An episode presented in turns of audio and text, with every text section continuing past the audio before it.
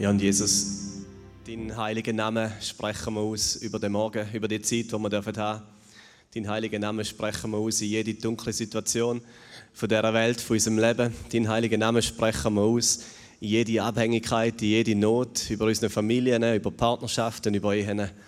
Und Jesus, wir erwarten, dass du heute Morgen da bist und wirkst. Wir erwarten, dass du unser Herz berührst. Wir erwarten, dass wir dir begegnen. Und ich bitte für die Zeit, die wir haben, dass du wirklich einen kristallklaren Fokus gibst auf dich. Bitte auch für Leute, die heute Morgen da sind, die irgendwie weggedriftet sind von dir, die sich fern und weit weg fühlen, dass heute Morgen ein Moment ist, wo deine Gegenwart, deine Präsenz so greifbar wird in diesem Raum. Wir sprechen deinen Namen aus und in deinem Namen ist Kraft, in deinem Namen ist Heilig. Es geht um dich. Amen. Amen. Ich darf Platz nehmen. Aber nur kurz. gibt, äh, gibt nur einen kurzen Input, weil der Peter hat gesagt, wir haben heute ausgedehnter Zeit im Worship, im Lobpreis und ich möchte dich wirklich einladen, zum heute Morgen nicht einfach als Besucher da auf den Stuhl zu hocken und irgendwie Füße aufzutun und hinterher lehnen.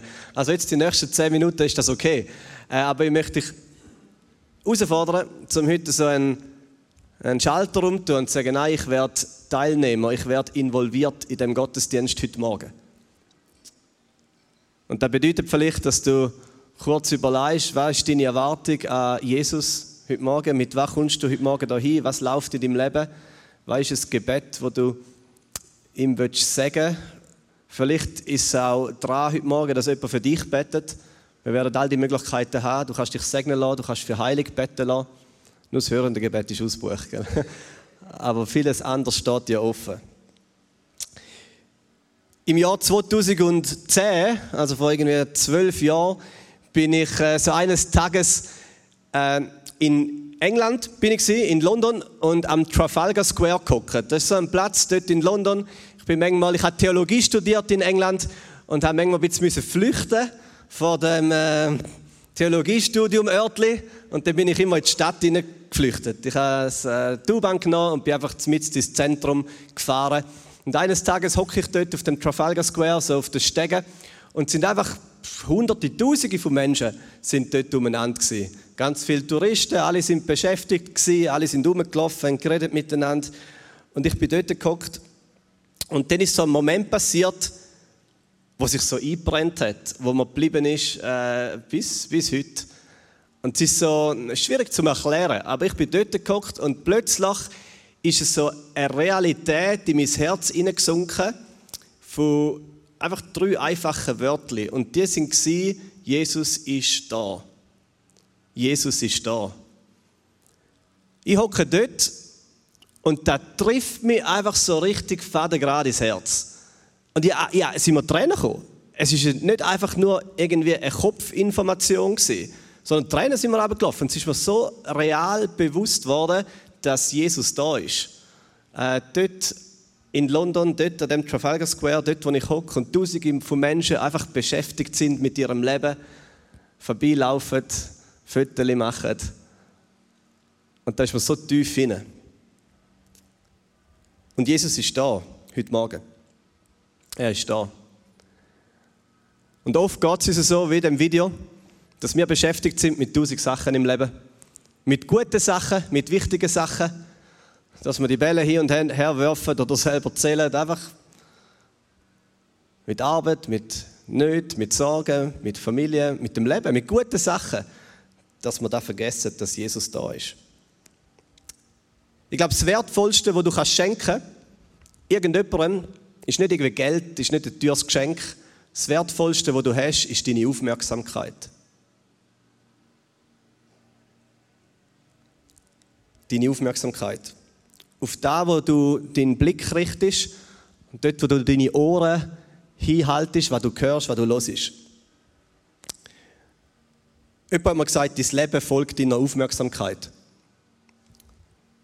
Dein Leben folgt deiner Aufmerksamkeit nach. Und ich möchte dich heute Morgen so einer Herausforderung aussetzen. Und die Herausforderung ist jetzt einfach mal für den Morgen, für die Zeit.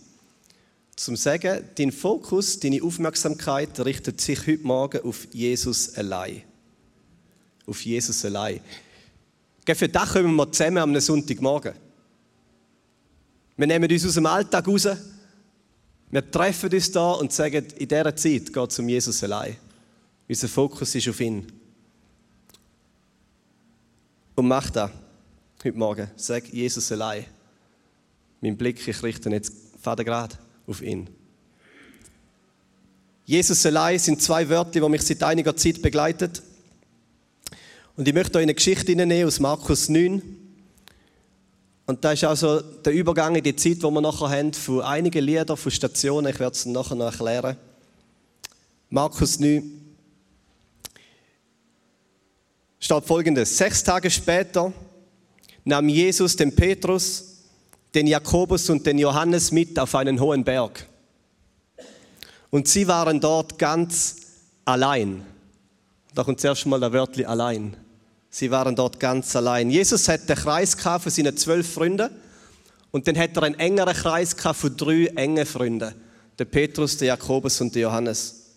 Und er nimmt sie mit sich weg auf den hohen Berg. Für Schweizer Verhältnis, gell, ist das einfach ein kleiner Hügel gewesen. Aber er nimmt sie weg so in eine persönliche Auszeit. Jesus und der Petrus, der Jakobus und der Johannes. Und dann dort auf dem Hügel, auf dem Berg, passiert etwas absolut Einmaliges im Neuen Testament.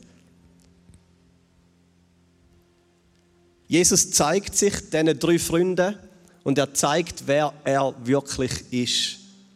Und dann steht, und da wurde Jesus vor ihren Augen verwandelt. Seine Kleider wurden so strahlend weiß, wie kein Mensch auf der Erde sie bleichen könnte. Jesus ist der ewige Sohn Gottes, wo Mensch worden ist und dort auf dem Hügel in dem engen Kreis von seinen Freunden zeigt er, nimmt er wie ein Stück von seiner menschlichen Maske ab und zeigt, wer er wirklich ist. Gottes Sohn. Und vielleicht wird der heutige Morgen, und das ist wirklich mein Wunsch und mein Gebet und vielleicht auch dein Gebet, so ein Hügelmoment. So ein Moment, wo Jesus dich ganz persönlich auf die Seite nimmt, in so eine persönliche Auszeit und dir zeigt, wer er wirklich ist. Und dann passiert noch mehr. Plötzlich erschien neben Jesus der Prophet Elia und der Mose höchstpersönlich. Dann erschienen Elia und Mose und redeten mit Jesus. Das ist also ein Dreiertreffen. Und jeder G7-Gipfel ist nichts dagegen. Ja, da ist Jesus, Gottes Sohn. Dann ist der Mose höchstpersönlich und der Elia der Prophet. Und wer sich da trifft, ist kein Zufall. Da hat eine tiefe theologische Bedeutung. Der Mose und der Elia wenn die Juden zu der Zeit von Jesus die Bibel führen genommen haben, dann haben sie das Alte Testament in den Händen gehabt, oder in Schriftrollen. Und sie haben vom Alten Testament geredet, vom Gesetz und den Propheten. Zusammenfassend. Das Gesetz und Propheten. Da ist, klar hat es noch Geschichtsbücher gegeben und Weisheitsbücher, aber sie haben geredet vom Gesetz und den Propheten. Und wer da neben Jesus steht, ist das Gesetz, der Mose. Und die Propheten, der Elia. Also Jesus trifft sich höchstpersönlich mit dem Alten Testament auf dem Berg. So die ganze Chronologie der Bibel ist versammelt. Das Gesetz, Propheten und der Messias. Und dann sagt Petrus so, es ist gut, dass wir da sind, komm, wir bauen Hütten. Aber da über Gumpenmann hat so einen Enthusiasmusanfall, hat er einmal gehabt, Petrus, komm, wir, wir halten den Moment fest, wir bleiben da, wir zelten da. Und dann steht in der Bibel, aber er wusste nicht, was er sagte. Hat er jemand nicht gewusst, er hat schneller geredet als er denkt. Ist okay, dürfen wir. er hat es dürfen. Und dann passiert etwas weiteres. Und dann steht, und da kam eine Wolke und hüllte sie ein. Das ist nicht, dass du schon mal erlebt hast, dass eine Wolke dich eingehüllt hat. Das ist, dann fühlt sich an wie Nebel. also es ist dann Nebel bin mal klettern, so als äh, Teenager, und dann sind wir wirklich auf dem Berg geklettert, elf Seillängen, und dann ist eine Wolke gekommen und hat uns wirklich eingekühlt.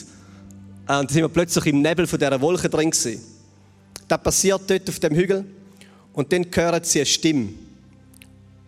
Eine Stimme aus der Wolke und die sagt, dies ist mein geliebter Sohn, auf ihn sollt ihr hören. Gott spricht vom Himmel zu dem kleinen versammelten Kreis und er sagt, da ist mein geliebter Sohn, auf ihn loset, auf ihn loset. Das Wertvollste, was du hast, ist deine Aufmerksamkeit. Und Gott nimmt sich die Auszeit und sagt dem engen Kreis der Freunde von Jesus, loset auf ihn, da ist mein geliebter Sohn. Und ihr müsst nochmal die Szene vor Augen nehmen, wer dort alles versammelt ist. Der Mose, das Gesetz, der Elia, Propheten und Jesus persönlich. Und Gott sagt, auf ihn loset. Auf ihn loset. Die Juden von dieser Zeit hatten viele Stimmen in ihrem Kopf. Es sind hauptsächlich religiöse Stimmen. Ihr Leben war äh, gefüllt mit dem Gesetz. Gefüllt, jeden Tag. Hat x Regeln gehabt. Das Gesetz hat ihren ganzen Lebensalltag durchdringt. Und wenn sie an die Bibel denkt haben, haben sie an das Gesetz denkt und an die Propheten denkt. Und Gott sagt, ihr müsst euren Fokus jetzt verändern. Jesus ist es. Auf ihn loset. Auf ihn loset. Und dann ist die Wolke, die zieht auf die Seite. Und dann steht in Markus 9,9. Und als sich die Jünger umschauten, sahen sie plötzlich niemanden mehr. Nur, und jetzt kommen die zwei Wörter, nur Jesus allein war noch bei ihnen. Nur Jesus allein. Vielleicht nimmst du nachher so einen Moment, wo du die Augen zutust während einem Lied und nimmst du die Situation so vor Augen, wo die Wolke kommt und ich bete für heute Morgen, dass das auch passiert, dass es so ein Nebel sich einfach lichtet und auf die Seite geht. Der Nebel, wo wir drin hocken, von unserem Leben, von unserem Alltag, von diesen tausend Stimmen, die ständig in unserem Kopf sind, die zu uns reden. Und wahrscheinlich sind es nicht primär religiöse Stimmen, es ist glaube nicht primär das Gesetz und Propheten. Für das sind wir ein bisschen zu säkulare Gesellschaft. Das sind Stimmen von dir selber, wo du dich vielleicht anklagst, wo du dir sagst, weißt gut und weißt richtig oder eben nicht. Das sind Stimmen von all dem, was du erreichen in deinem Leben oder in deiner Familie oder in dieser Woche. Das sind all die Stimmen, die unser Leben ausfüllen. Und ich wünsche mir, dass heute Morgen einfach so ein Nebel kommt und die wegdreht und dann ein kristallklarer Fokus zurückbleibt. Jesus allein. Jesus allein. Und ich möchte beten für das und dann erkläre ich euch, wie wir weitergehen in dem Gottesdienst. Jesus, du allein. Ich möchte heute für mich einfach den Fokus setzen in dieser Zeit, wo wir haben, hier miteinander. Du allein. Bitte schenkst, dass heute Morgen der Nebel von unserem Leben, vor allem, was uns beschäftigt, was uns umtreibt, sich wie lichtet und du zum Vorschein kommst. Wie du da bist die ganze Zeit, wie du da bist mit uns. Du bist da.